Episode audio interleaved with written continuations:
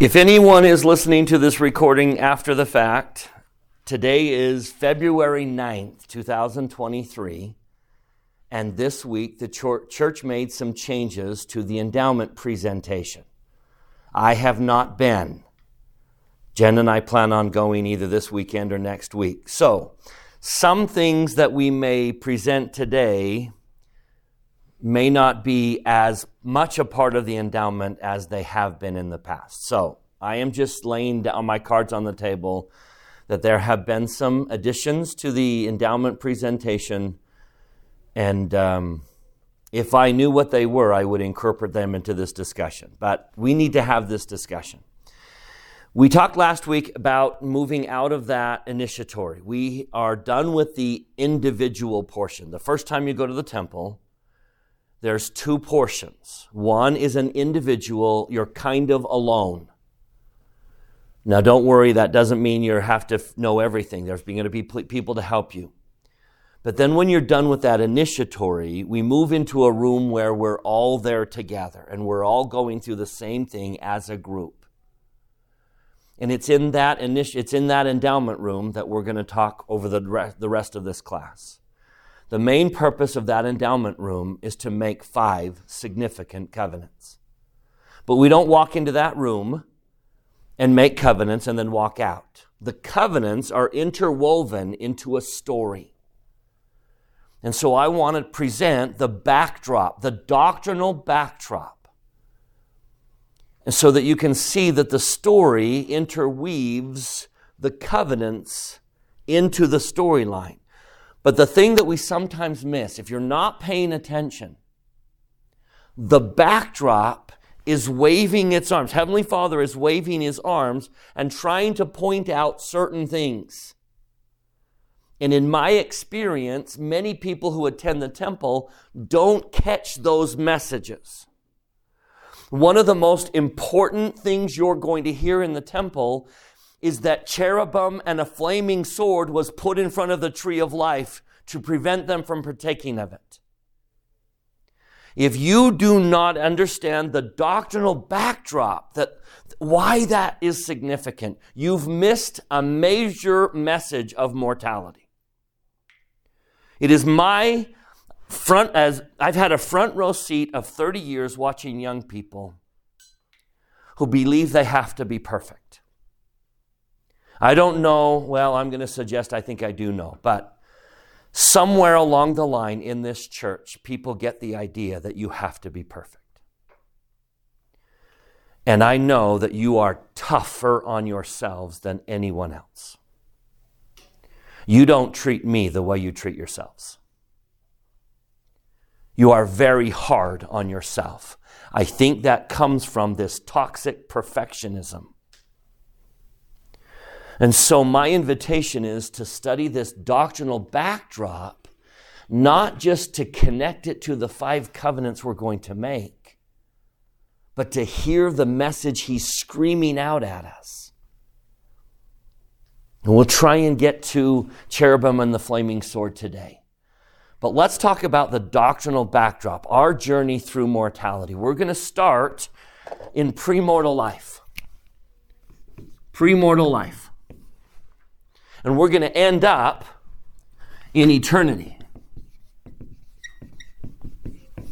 But we've got to understand the essential steps to go from premortal life to eternity. Now, we're going to focus on, as we go through this process, we're going to focus on the place we're in and the body we have. So, what was broken with the place that needs to be fixed? Then we move into the next stage.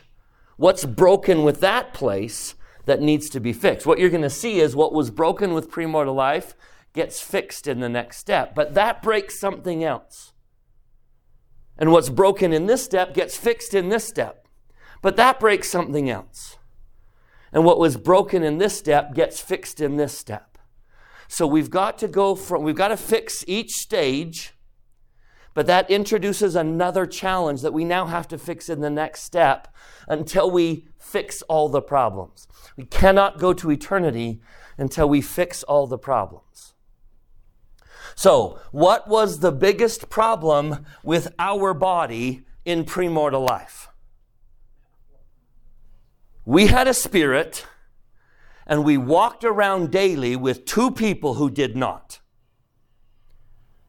Now, that's hard to swallow when you're there in the presence of someone who has something that you would give anything for. It's hard for us to fathom that because everyone on this planet that I know has the same body that I do. But I think we get a taste of it sometimes when someone can do something with their body that I can't. How many young kids wish they could dunk a basketball? and they get trampolines out and they lower the rim and they're playing it. Aren't they, in essence, kind of saying, I wish my body could do what his body could do? And I think we kind of sense that someone has something that I don't. And I long for what they have. So the biggest problem with our body is that we are encountered on a daily basis with what Heavenly Father and Heavenly Mother had glorified, resurrect, re- resurrected, perfect bodies. And we didn't even have a body of flesh and bones. So that's what's broken is we have a spirit. And they show us what they have every day. Okay, what's wrong with the place? How could we say that being in their presence was broken? How, what was wrong with the place? We couldn't learn any. Because why? Because we were. Because we didn't have a body to learn. All the answers are right there in front of us. Think about how we normally test people. Here's the book, study from it. Now, the moment the test begins, what do you do to the book? You got to close the book. You've got to separate yourself from the answers so that we know that you have the answers. And so, what's broken with the place? Let me give you an example, okay? Is it the best indication of how you drive your vehicle when a police officer is driving behind you? Would you say that that's a fair assessment of the kind of driver you are? Why not? Because when a police officer is behind me, I am very, very aware of everything. Click, turn, two wheel. But then when they're gone, tell me what you do. The real driver comes out. The one with the police officer behind you is not the real driver. And so that was, was broken with the place. We could not be tested in his presence. Could not. We couldn't be tested. So let's fix those two. How could we fix those two? What event fixes both of those? At least makes progress in fixing them. What is it, Whitney? We can't fall yet. We have to have an earth, right? So the event that fixes this is the creation. So here's what we're going to do we're going to put the positives of the place and the positives of our body first. So tell me what's the positive of the place? We have our own place. The positive is that we have an uh, we have a home. We have separate, we've, we have a place separate from Him where we can be tested. And what's the positive about the bodies? At least two of us have what? Physical. None of us, other than Heavenly Father and Heavenly Mother, ever have. But now two of us have bodies. We have Adam and we have Eve a male and a female, which now has the potential of having more. But there are two major problems. What's the problem with the place? Now, here's the irony the word Edenic has come to mean what in our society? How do we use the word Edenic? Perfect. Meaning it's perfect. Eden is associated with this perfect earth, that everything was perfect, the temperature was perfect, the environment was perfect. And that is true and yet false at the same time. So tell me what is broken about earth post creation, pre fall. Tell me how the earth is broken. Ooh, your silence is interesting. How is the earth broken? Whitney?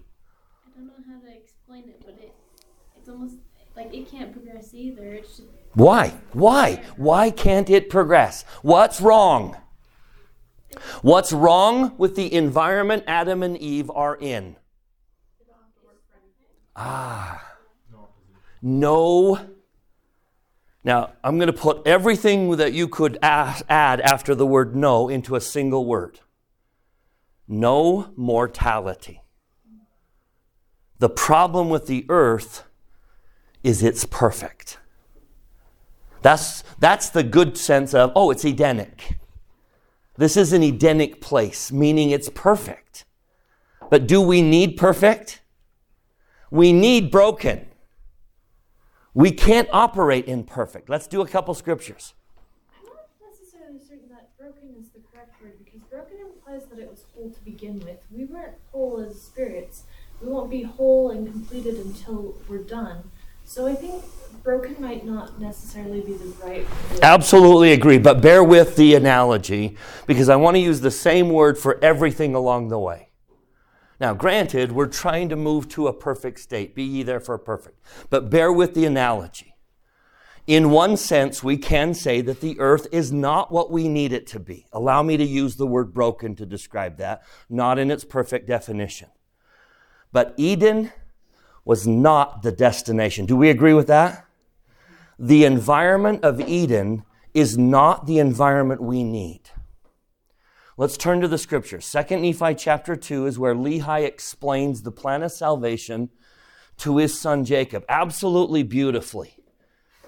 And he gets into why did we need a fall? So, Second Nephi chapter 2, let's start in verse Let's start reading in verse 20. Let me get there. Book of Mormon, 2nd Nephi, chapter 2. Let's start in 19. Adam and Eve had partaken of the forbidden fruit. They were driven out of the Garden of Eden to till the earth. And they have brought forth children, even the family of the earth. And the days of the children of men were prolonged, according to the will of the Father, that they might repent while in the flesh. Therefore, their state became a state of probation. This is what the fall introduces.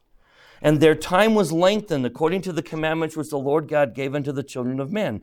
For he gave commandment that all men must repent. And he showed unto all men that they were lost. Now behold, if Adam had not transgressed, so that means creation and no fall, right? If Adam had not transgressed, he would not have fallen, but he would have remained in the Garden of Eden.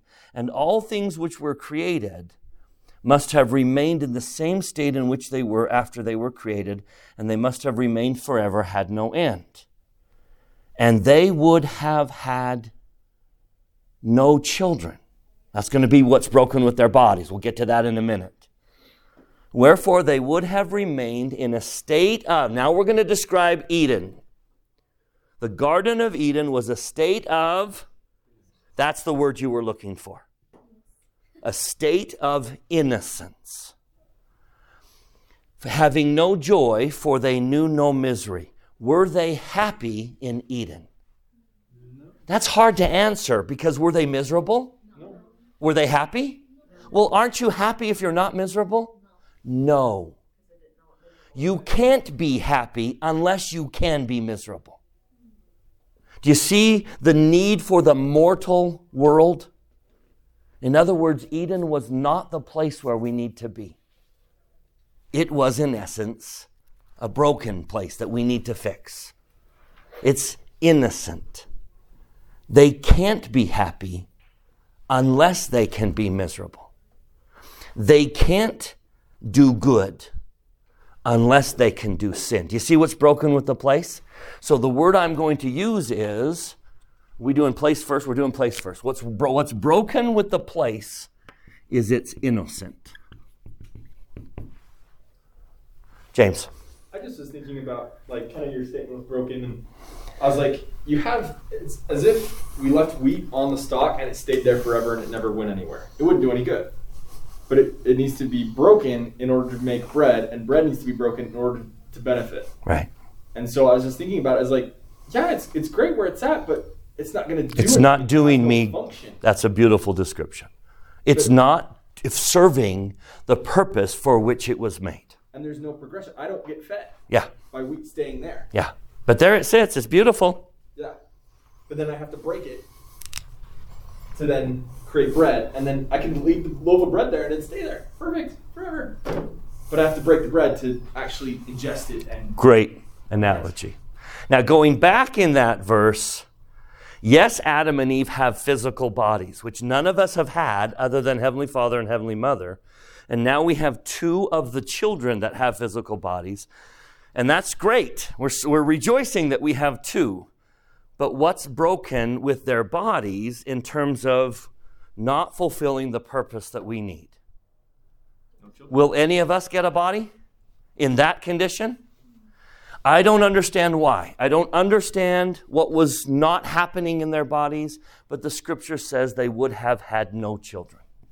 So they have bodies, and none of the rest of us are going to get one. Do you see what we got to fix? No children. So we have solved these challenges and created two more. So, how do we remove the innocence of the earth and give the earth the kind of experience we need in order to progress? We have to fall. The fall is as essential to the plan of salvation as anything else. We fall. And we fall by choice, not by talking into it, we fall by choice. I choose. So tell me what the fall. Now we still have the earth, that hasn't changed. We still have Adam and Eve. But now we fix these challenges. How? We introduce, let's go back and read verse 19 we introduce what kind of earth? Sorry, 21. And the days of the children of men were prolonged according to the will of God, that they might repent in the flesh. Wherefore their state became a state of probation. And their time was lengthened according to the commandments which the Lord God gave unto the children of men, for he gave commandments that everyone must repent. We came into a lost, fallen state of probation. Is there, can they be happy in this state? Yes, because they can be miserable. Is there good? Yes, because there is evil. There is light and dark, cold and hot pleasure and pain. And the only way we progress is if we are put in that environment. And so I'm going to use his word. We turn the earth into probation, mortality. We enter a mortal experience. Going back to verse 11 in chapter 2, we now face what kind of world? there is opposition in all things. Verse 16, tell me about that opposition. Tell me about the bodies. Tell me about how the body was changed. The perfect, immortal body of Adam and Eve is going to be changed. It has to be. There is now a part of them that deliberately wants to do evil. Let's read verse 16. This mortal body, this mortal body that I have, has two very important components. McKenna, would you read 16? 2 Nephi 2 16. Wherefore gave unto man that he should act for himself. Wherefore man could not act for himself, save it should be that he was enticed by one by the one or the other. So, do you remember our discussion about the natural man and the spirit? And the whole purpose of that first stage of covenants is to help us overcome the enticements of the natural man. All of that came into this world because of the fall. So now their bodies are mortal.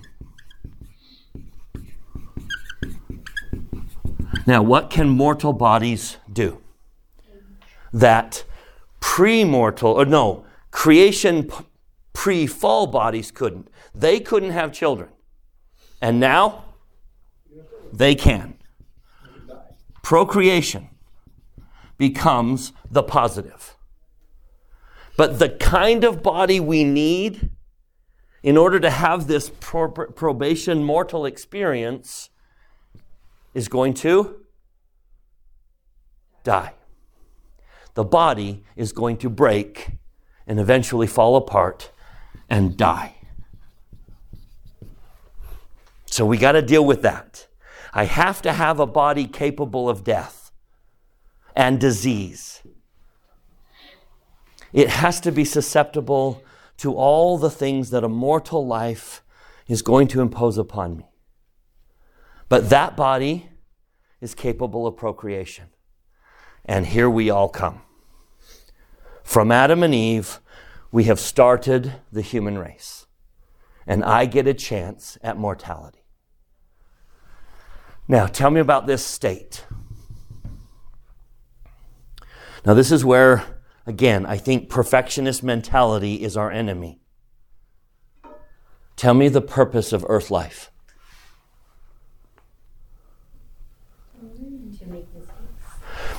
And what's the purpose of making a mistake? To learn what?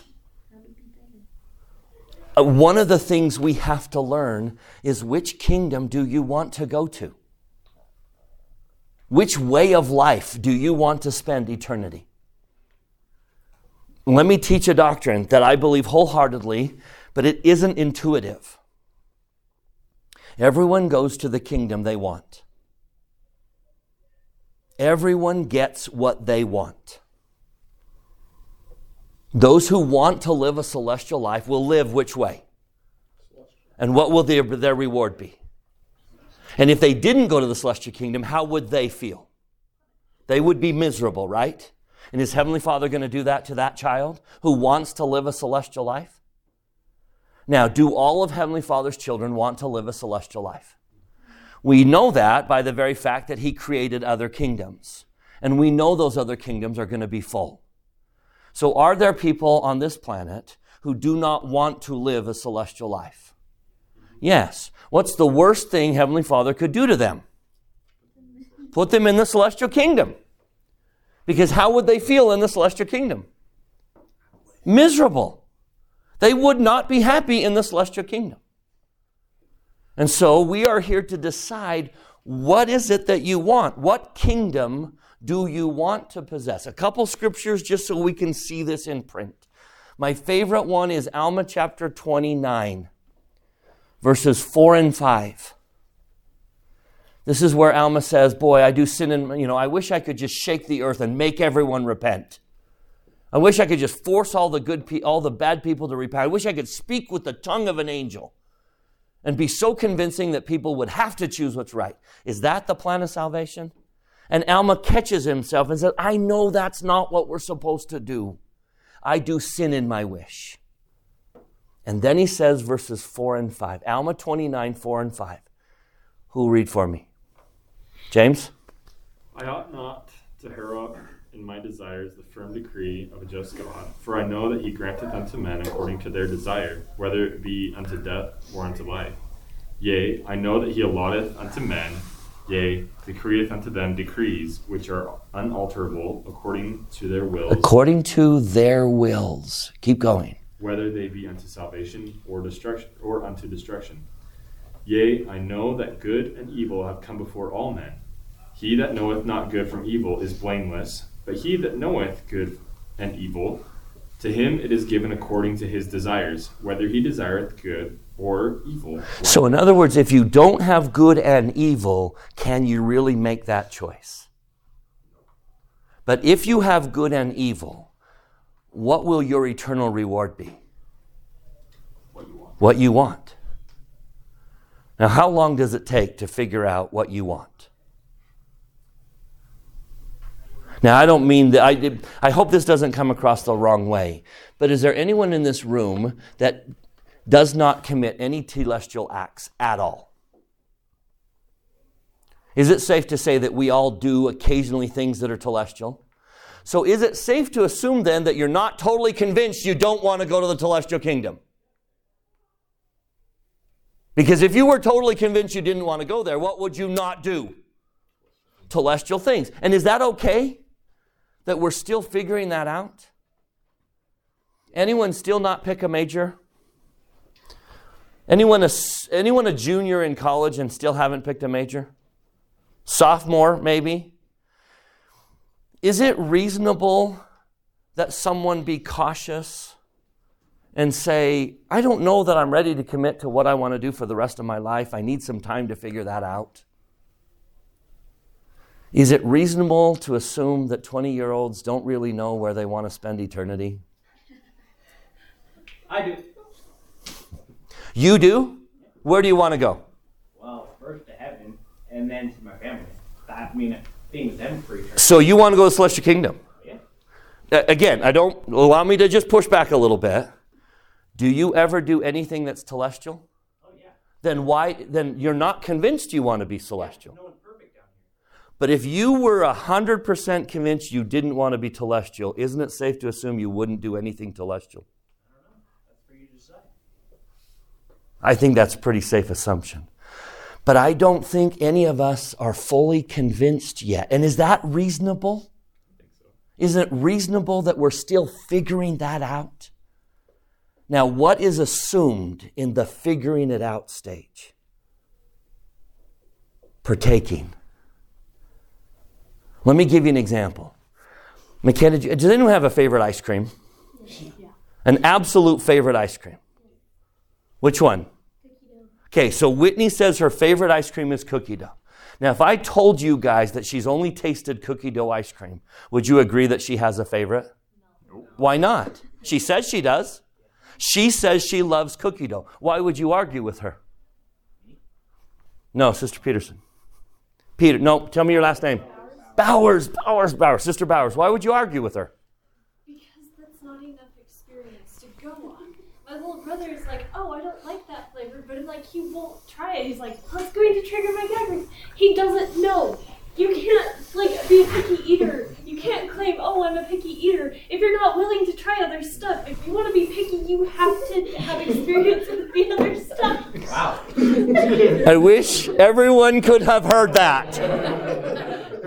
Now, her first comment was, You don't have enough experience to know which ice cream you really love.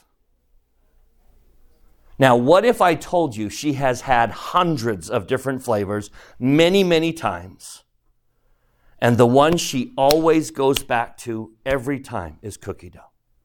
Then then would you say she has a favorite? Now, is it therefore reasonable to assume that in making these choices, we will in fact partake of celestial ice cream? Is it God's expectation? Is it his expectation that we partake of celestial things? Other than Christ, will anyone in the celestial kingdom have never tasted celestial ice cream? If they're in the celestial kingdom and they've never tasted celestial ice cream, what would Sister Bowers say to them? Oh, she would give her them. I don't think you should be here yet. I don't think you're fully ready. Will it, right? Is it therefore a reasonable expectation that in living through this life, I will partake of telestial, terrestrial, and celestial things? And that ultimately I need to decide which one I truly choose. How many telestial actions can I take into the celestial kingdom? Zero. I cannot be partaking of any telestial ice cream and go to the celestial kingdom. But I don't think that'll be a problem because by the time we get there, will any celestial person want to partake of telestial ice cream? They will have gotten to the point where what will they say? Yeah, Celestial's way better. I don't like that. I am I choose not to eat that. And is it because I never tried it? It's because I tried it and I know for a fact. So do you understand the the expectation of mortality is that we partake of ice cream that's telestial and terrestrial. But the law of God would require what? A payment. You cannot partake of telestial ice cream and simply walk away from the consequences. The law of justice says no. So I understand you need to partake of the telestial, but in doing so, there is a penalty that has to be paid. And so that becomes an obstacle. What about the children who die before they're eight years old? I have no idea how the salvation of children works. Okay, because I think I heard somewhere that they just get to go straight to the sun. They do. And don't ask me how it works. Okay. So all I ever do is I hold up my picture of Jesus. how are children saved? Ask him. I don't understand. I, I'll admit, I do not understand because I know the I know what she's saying is true. That a child who has never tasted telestial ice cream should not go to the celestial kingdom. Because we don't truly know if that's the flavor they love the best. So I don't know how it works. But do you understand that by partaking of the telestial, I have a payment that I owe that might interfere with my progress to the celestial. So, what then becomes the second negative of this fall? Sin. Sin. I have to have a body that decays and it's going to die. I have to partake of mortality. And that means I have a payment to be made. So we have fixed everything that was broken there and created two more challenges. So, what could fix these two? What could fix these two? An atonement.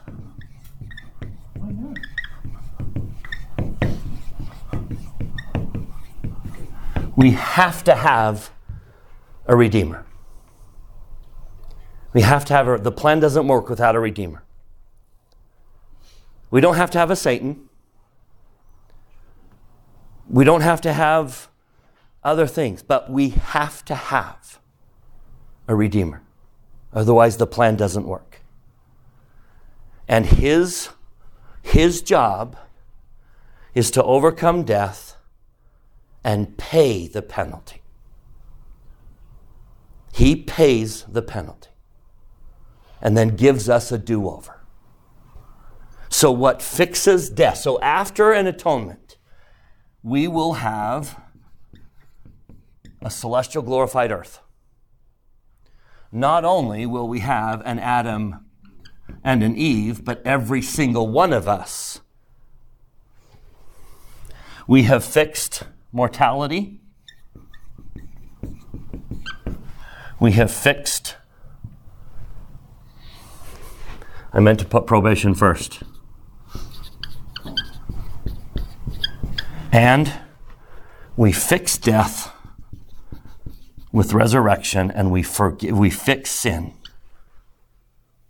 with his payment. Now, because of that, where do I now have the opportunity to go back? To where I started. But what will be different? What do you mean everything? What will be di- what are the main differences going back than when we left? My I don't I no longer need to be tested. I no longer need to be tested. I've passed the test. And being in the presence of the rule book is not a big deal. Soon as the test is over, can you open that book back up and read anything you want to read? Absolutely. So I don't need to be tested. And what body will I now have? Just like his or just like hers. And the whole thing has come to fruition. Do you see why we needed each one of them? We had to leave. We had to fall. He had to atone so that we can end up in the right place with the right body. And those who don't want celestial, those who choose not to live celestial, where do they end up? In the right place for them. And those who choose celestial, where do they end up? In the right place for them. But all of them have a resurrected body. Do you see the plan? Now, that plan is the backdrop of the covenants we make in the temple. Understanding, I see this. I understand creation, fall, atonement, eternity. So I'm going to walk through this symbolically. Symbolically, I enter the temple as if I were a spirit in premortal life. Symbolically, I'm going into the creation period. In the Salt Lake Temple, there's a room, and you go into the creation room. And then you leave the creation room and you go into the fall room. And then you leave the fall room and you go into the different rooms that represent these different stages because symbolically I'm going through the temple. Now, what's the last thing I'm going to do in the temple? I'm going to enter his presence. Because the temple assumes what, what, which kingdom are you striving for? So the temple ceremony ends by me entering his kingdom. Do you see the symbolism? Do you see the journey to him? Now, allow me to take the last 10, uh, five minutes and emphasize a, one thing that he emphasizes in this story that often gets missed. Can you tell me what Satan was trying to do there? Not very many people pick up that Satan had a plan and there were two parts to his plan. Satan has two parts. Satan's plan, we'll do this in black. Satan has two. He has an A and a B. He did A, but he got stopped and couldn't do B. And the temple is going to wave its arms and say, Do you understand how important it is that he got stopped? Because we don't act like we do. We don't act like we understand that. So, what was Satan's plan? Number one. Okay, so let's put the trees up here. Let's put the two trees. There are two main trees. There's lots of trees in the Garden of Eden, but two main trees. What's one tree? Name one tree. The tree of, let's start with tree, the, let's put them in our order, not in Adam and Eve's, let's put them in our order, because that was kind of a unique situation. Which tree do we partake of first? The tree of knowledge of good and evil. When on this do we partake of the tree of knowledge of good and evil? Here. We partake of the tree. Now that's what and that's what caused them to go from creation to fall, right? So here's the tree of knowledge. When do you and I partake of that tree? When do we partake of the tree of knowledge? What do we call that? Birth. So we partake of this tree when we're born. What was the other tree? Tree of life. Now, I know they had free access to the tree of life, but when do you and I partake of the tree of life? At the resurrection. Now, I don't know if we put it here, but I'm going to put it here with, with the full fruits of the atonement. So I'm going to put the tree of life here. Now I want to note I want you to notice the space between those trees. I want you to pay attention to the space between those trees. When do I partake of the tree of life? If I take if I partake of the tree of knowledge when I'm born, when do I partake of the tree of life? After I die. So death is when I partake of the tree? So resurrection. Resurrection is when I partake of that tree. So tell me what Satan was trying to do. Plan A is partake of the tree of knowledge. Now, is Heavenly Father going to stop that one? Why not? That's part of the plan. That does not interfere with the plan. Adam and Eve partaking of the tree of knowledge does not interfere with the plan because that was the plan from the very beginning. But Satan had a second part that was stopped. Now, when you go to the temple, what gets held up over and over again saying, hey, you want more answers? You want to understand? Go here. What gets held up? So let's do that. Alma chapter 5, sorry, Alma chapter 12 and Alma chapter 42.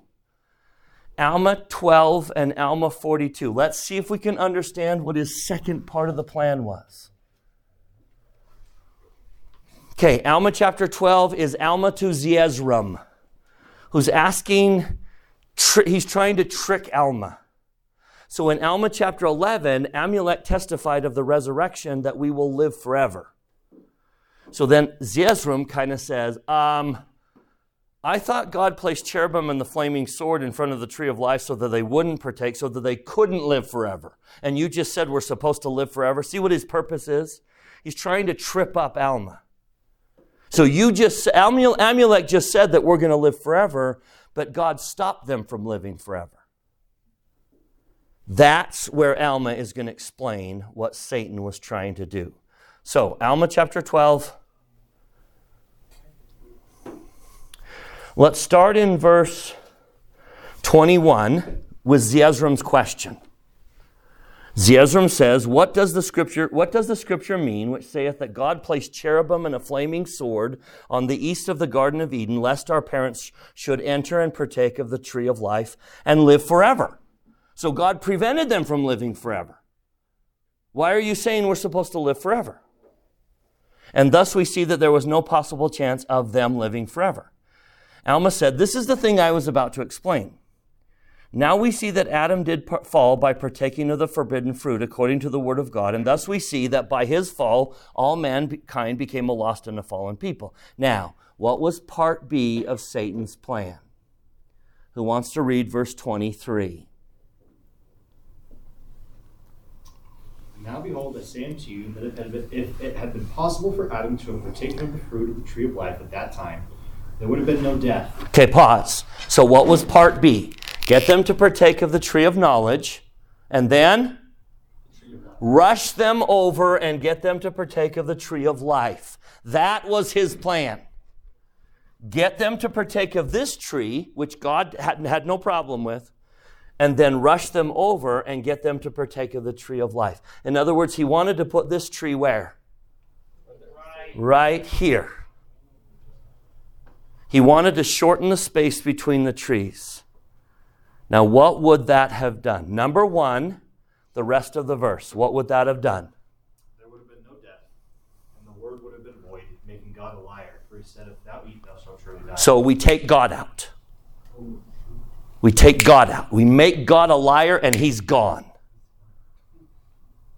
What else does it do? Go to Alma 42. Hold on to Alma 12. So just open up a new page because we're going to come right back. But go to Alma 42. This is Alma to his, his wayward son Corianton, who's worried about sin and the afterlife and all of that. Now, Alma chapter 42 is the same thing. Verse 5. If Adam had put forth his hand immediately and partaken of the tree of life, what would they'll con- so we, we take God out of the picture, and now number two, read the rest of verse 40 of verse 5.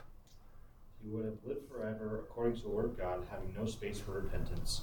Yea, and also the word of God would have been void, and the great plan of salvation would have been frustrated. Because what would Satan have taken away? What would Satan, what does Satan really want to take away?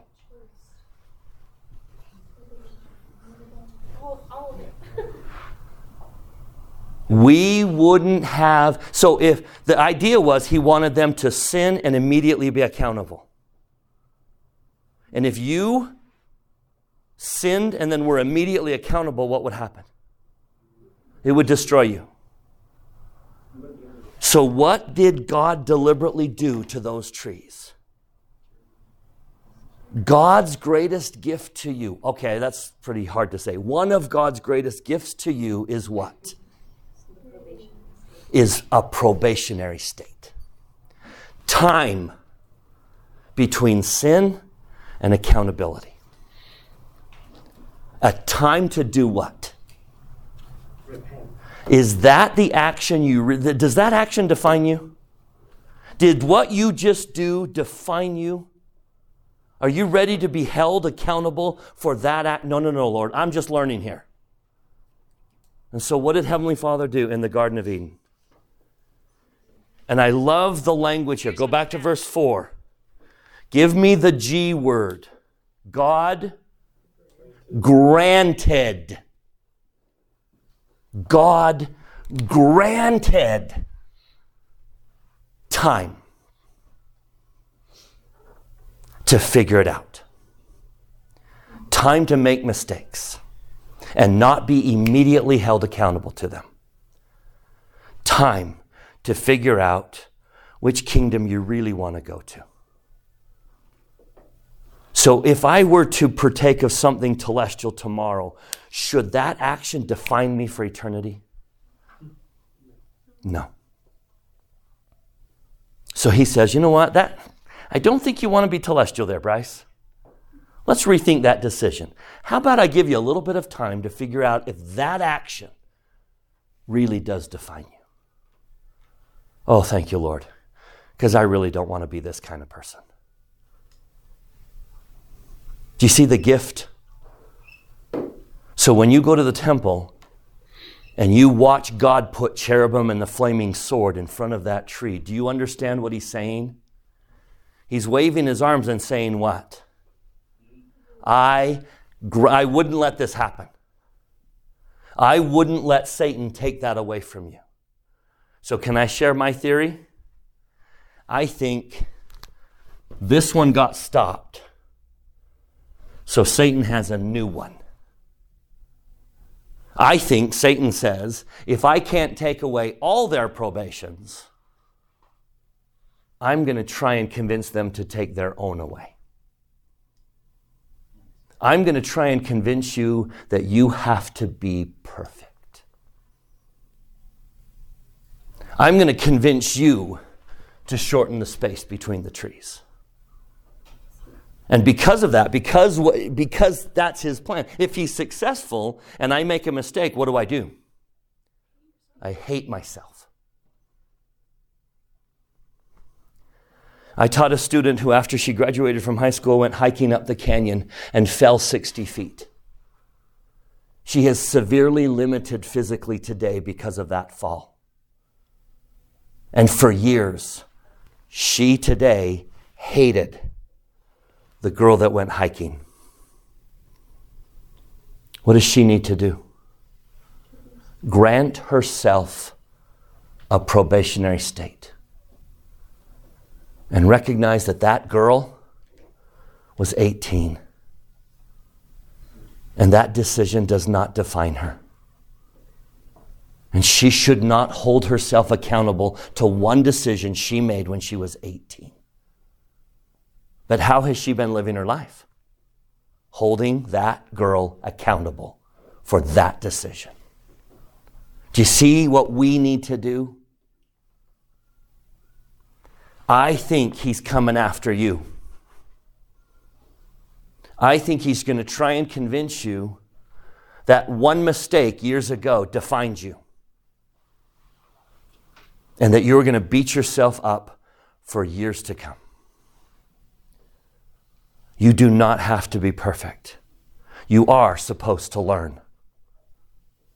Grant that. Grant yourself a chance to learn from a mistake that you made. He did. Don't beat yourself up because you made one mistake. It does not define you. Stop thinking that it does. Do you see what I think he does because he was stopped in Eden? Therefore, every time you see God put cherubim and the flaming sword, you know what you need to say to yourself? I need to do the same thing. I need to grant myself a probationary state. I need to stop letting one mistake define me. How many of you say something and then spend the rest of your day thinking about that one thing you said and thinking about all the things you should have said instead? How many times do you relive the conversation that you now realize was a mistake? Instead of doing what? Okay, I shouldn't have done that. Lesson learned. I'm not going to do that in the, in, anymore. And I let it go. It doesn't define me. That one mistake does not define me. And hence, you grant yourself a probationary state. Do you see what he's trying to teach with this backdrop? We're going to make covenants. And what's he saying the whole time? You're going to break them. I know it. But learn from that and understand that's why there's an atonement. Don't take advantage of the atonement, don't abuse the atonement. But I understand that you're going to break them.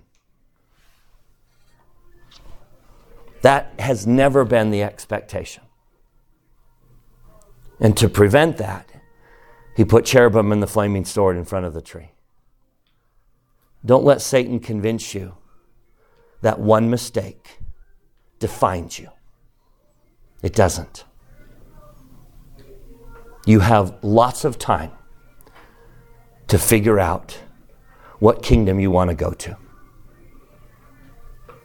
Be as forgiving of that 18 year old girl that went hiking as that student should be. And I say that in the name of Jesus Christ, amen.